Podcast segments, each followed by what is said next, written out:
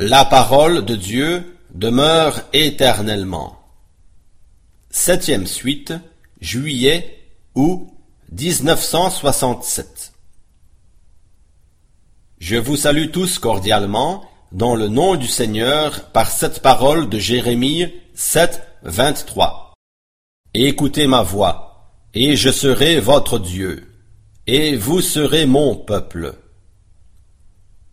Par la bouche de son prophète, le Seigneur adresse cette parole au peuple d'Israël. Cette promesse que Dieu fait est liée à une condition, l'obéissance.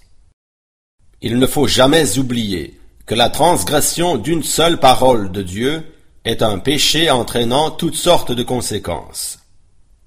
Dans Matthieu 7, 21, Jésus lui-même dit Ceux qui me disent Seigneur, Seigneur, n'entreront pas tous dans le royaume des cieux, mais celui-là seul qui fait la volonté de mon Père qui est dans les cieux.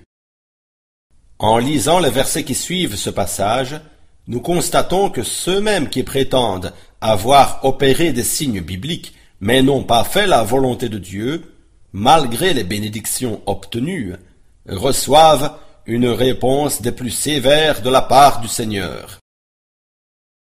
Chers enfants de Dieu, à quoi nous sert-il d'exercer tous les dons et de pouvoir dire Seigneur, Seigneur, n'avons-nous pas prophétisé par ton nom, n'avons-nous pas chassé des démons, etc.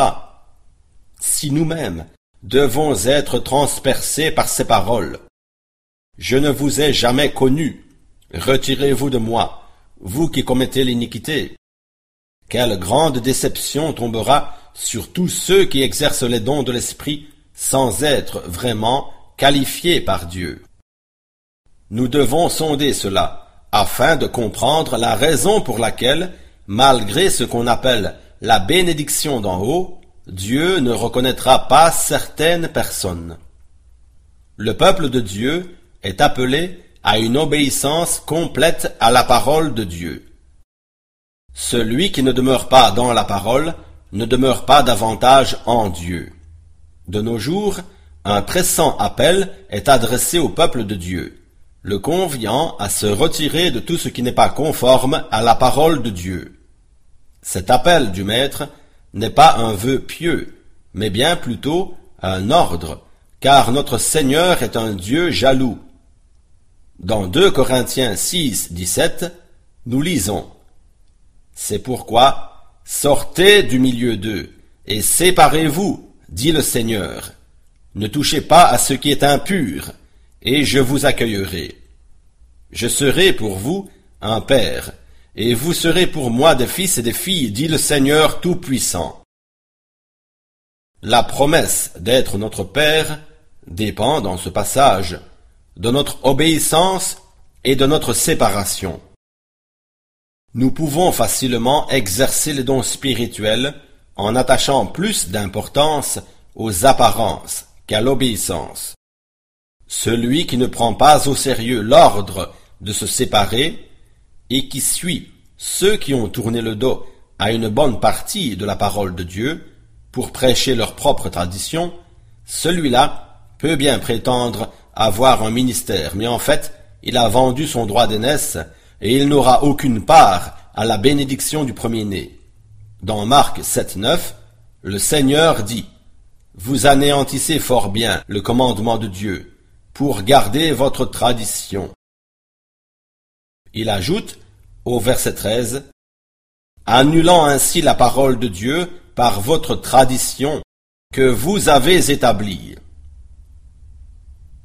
Vous dites Comment pouvons-nous discerner une tradition humaine, paraissant très chrétienne, d'une parole de Dieu authentique et éprouvée? Nous répondons que toute doctrine non enseignée par les prophètes et les apôtres, et qui, par conséquent, n'est pas mentionnée dans la Bible, ne peut être de Dieu. Nous bénissons Dieu, car il veille personnellement à ce que sa parole s'accomplisse en son temps. Par Matthieu 17, 11, qui est à l'unisson de Malachie 4, 5, Dieu nous a fait savoir clairement son intention d'envoyer un Élie pour rétablir toute chose. Je vous prie de remarquer la forme du futur employée dans ce verset, alors que le verset suivant, concernant Jean-Baptiste, est écrit dans la forme passée. Par l'accomplissement de cette parole, Dieu manifeste sa sagesse.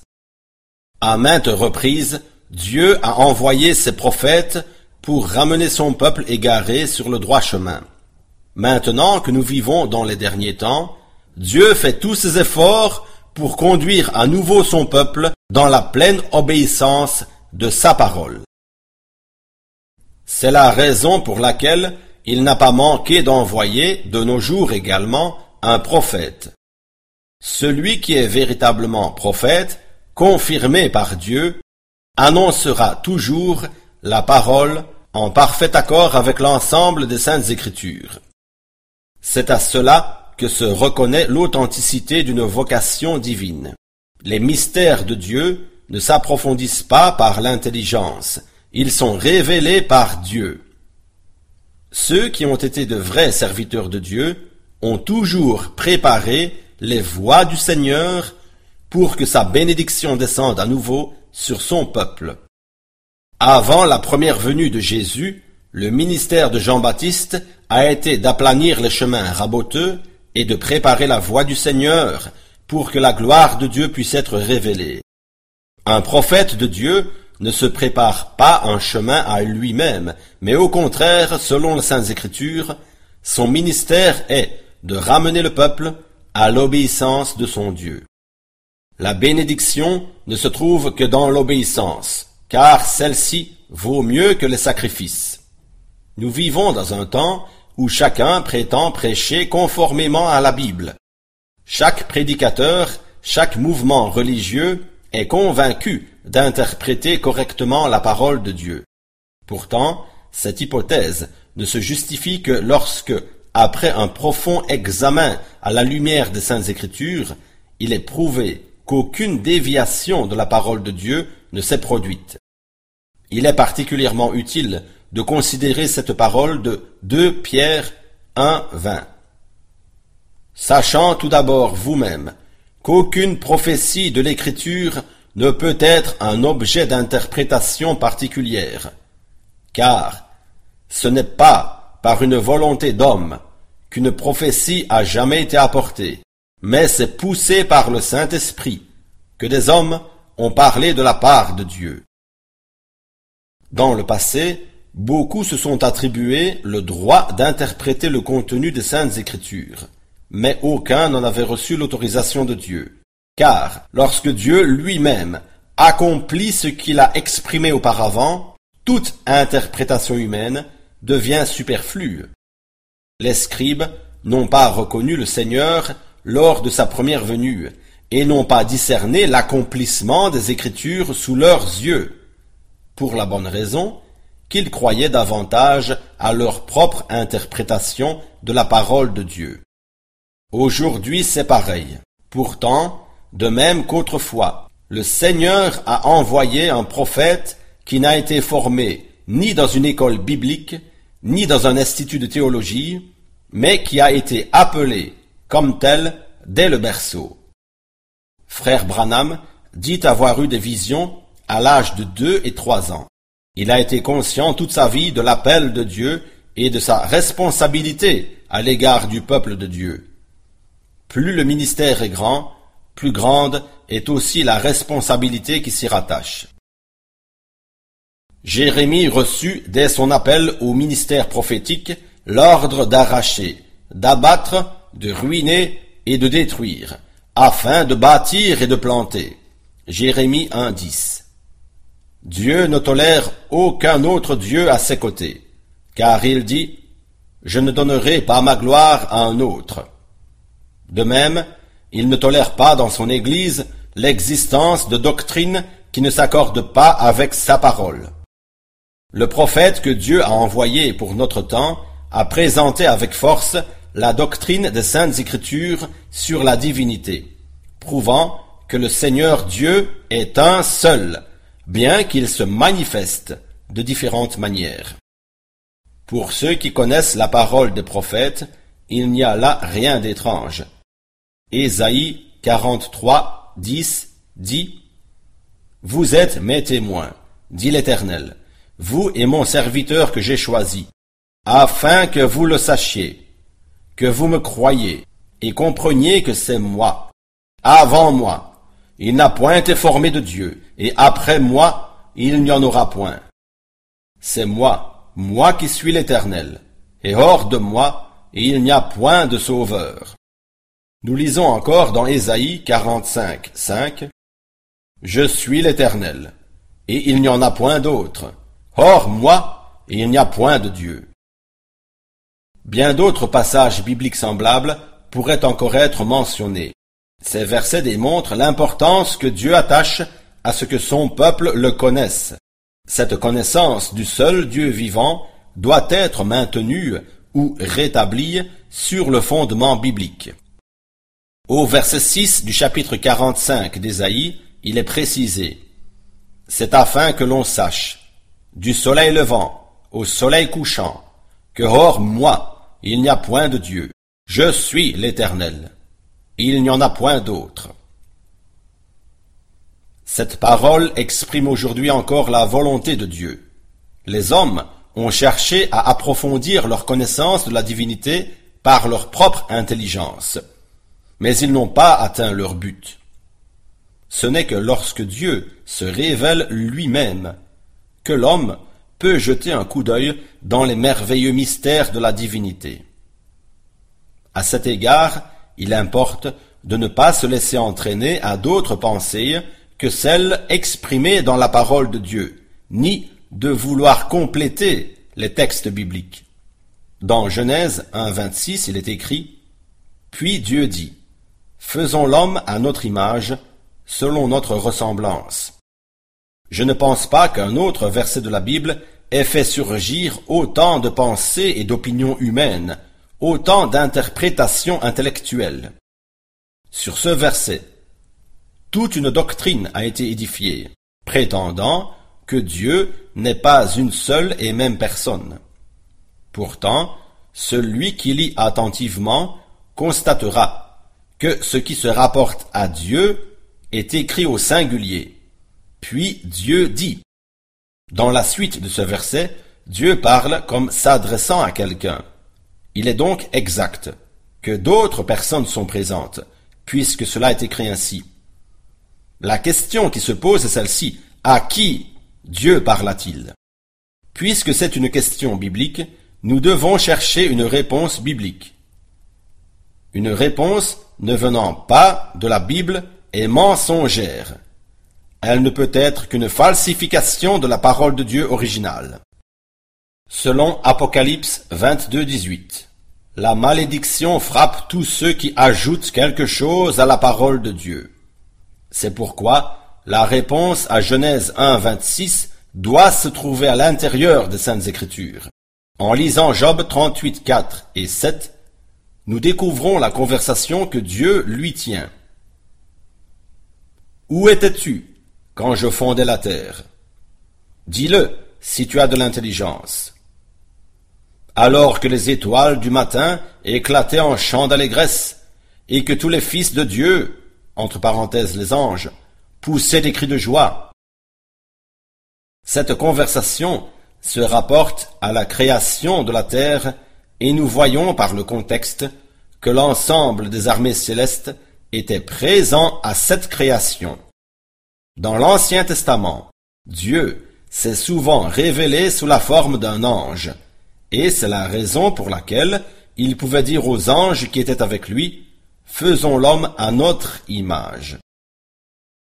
Pour ceux qui ont le cœur ouvert, préférant plutôt croire la parole de Dieu que les doctrines des hommes, il est clair que Dieu n'a jamais prononcé une parole pouvant donner l'impression qu'il est formé de plusieurs personnes. En ce qui concerne l'ordre de création, il est écrit au commencement, Dieu créa les cieux et la terre. Ce sont donc bien les cieux et tout ce qu'ils contiennent qui ont été créés premièrement. Puis, le Seigneur vint avec ses anges pour créer la terre. Les anges de Dieu participèrent à cet événement avec des cris de joie devant la face de leur Seigneur. Au chapitre 28 d'Ézéchiel, la chute de Lucifer nous est décrite au milieu du jardin d'Éden dans toute sa gloire. Nous lisons la deuxième partie du verset 12. Ainsi parle le Seigneur l'Éternel. Tu mettais le sceau à la perfection. Tu étais plein de sagesse, parfait en beauté. Tu étais en Éden, le jardin de Dieu. Tu étais couvert de toute espèce de pierres précieuses. Tes tambourins et tes flûtes étaient à ton service, préparés pour le jour où tu fus crié.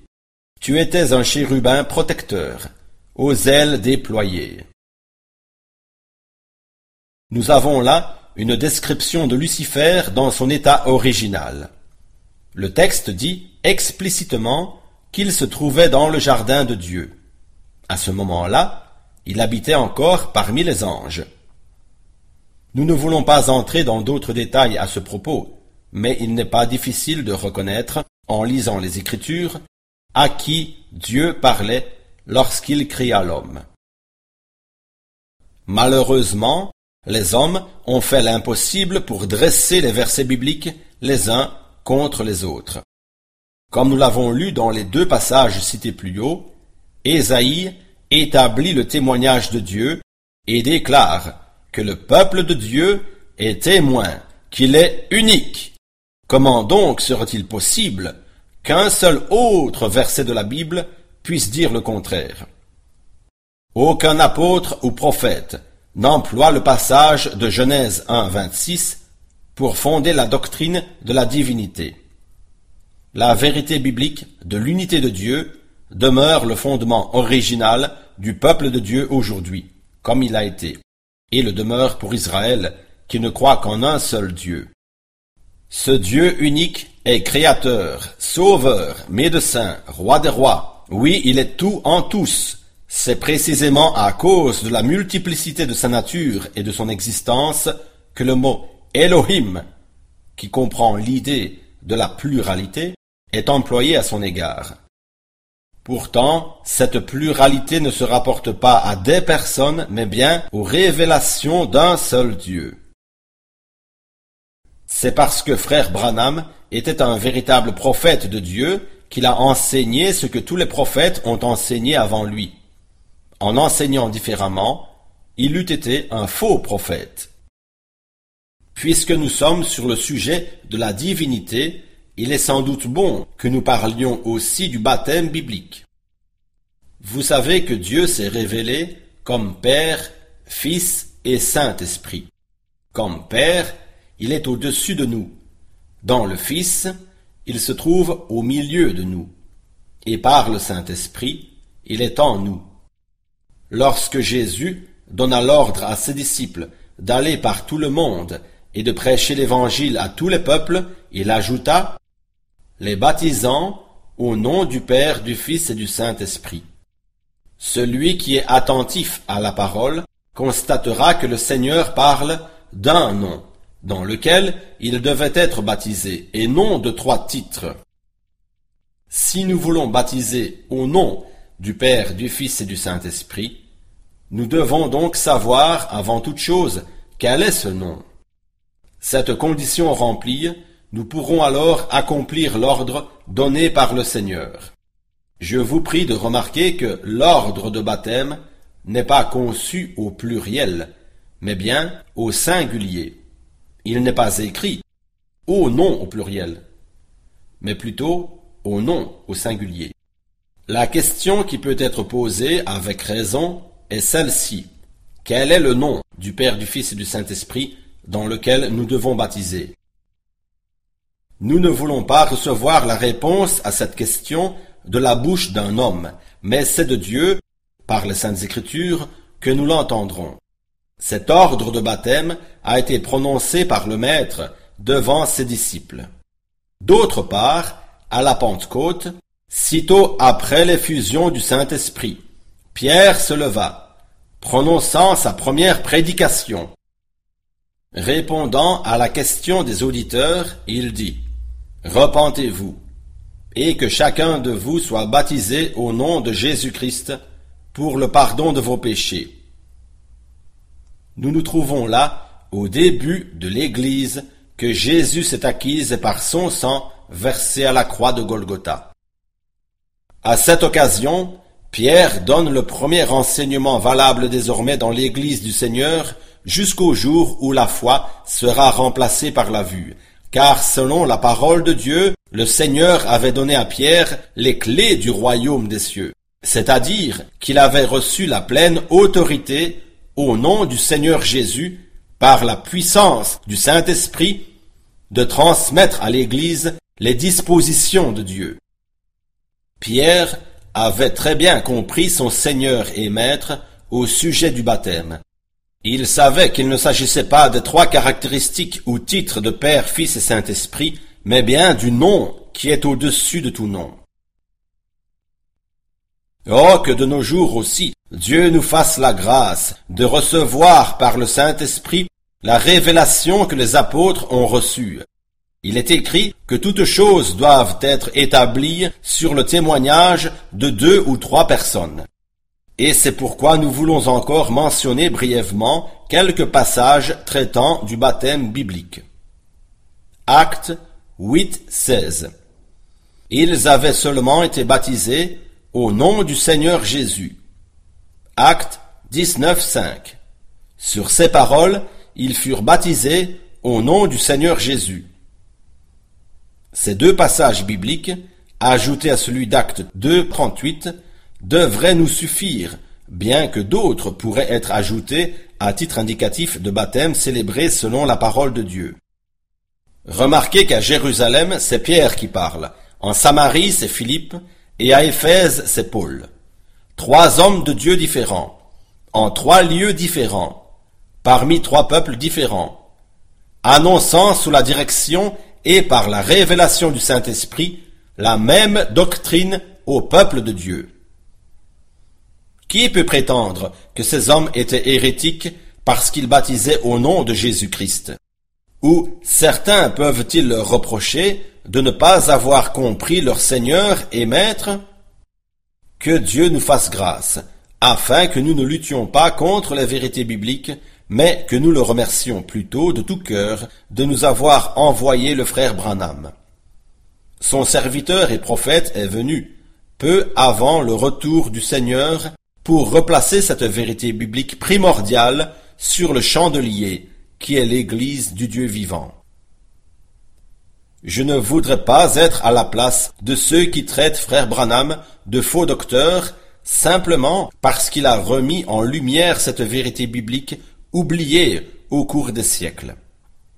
Si un homme de Dieu a enseigné en notre temps, en parfait accord avec tous les apôtres et prophètes d'autrefois, c'est une preuve que Dieu veut aussi maintenant ouvrir les yeux de son peuple, afin qu'il retrouve le chemin biblique. Paul était parfaitement conscient de son appel et de son ministère. Pour renforcer l'authenticité divine de l'évangile qu'il annonçait, il dit en Galates 1.9 Mais quand nous-mêmes, quand un ange du ciel annoncerait un autre évangile que celui que nous vous avons prêché, qu'il soit anathème. C'est une parole extrêmement sérieuse. Ceux qui prêchent l'Évangile devraient se demander devant Dieu s'ils l'annoncent en tout point de la même manière que Paul et les apôtres l'ont fait. Le baptême fait partie de l'Évangile.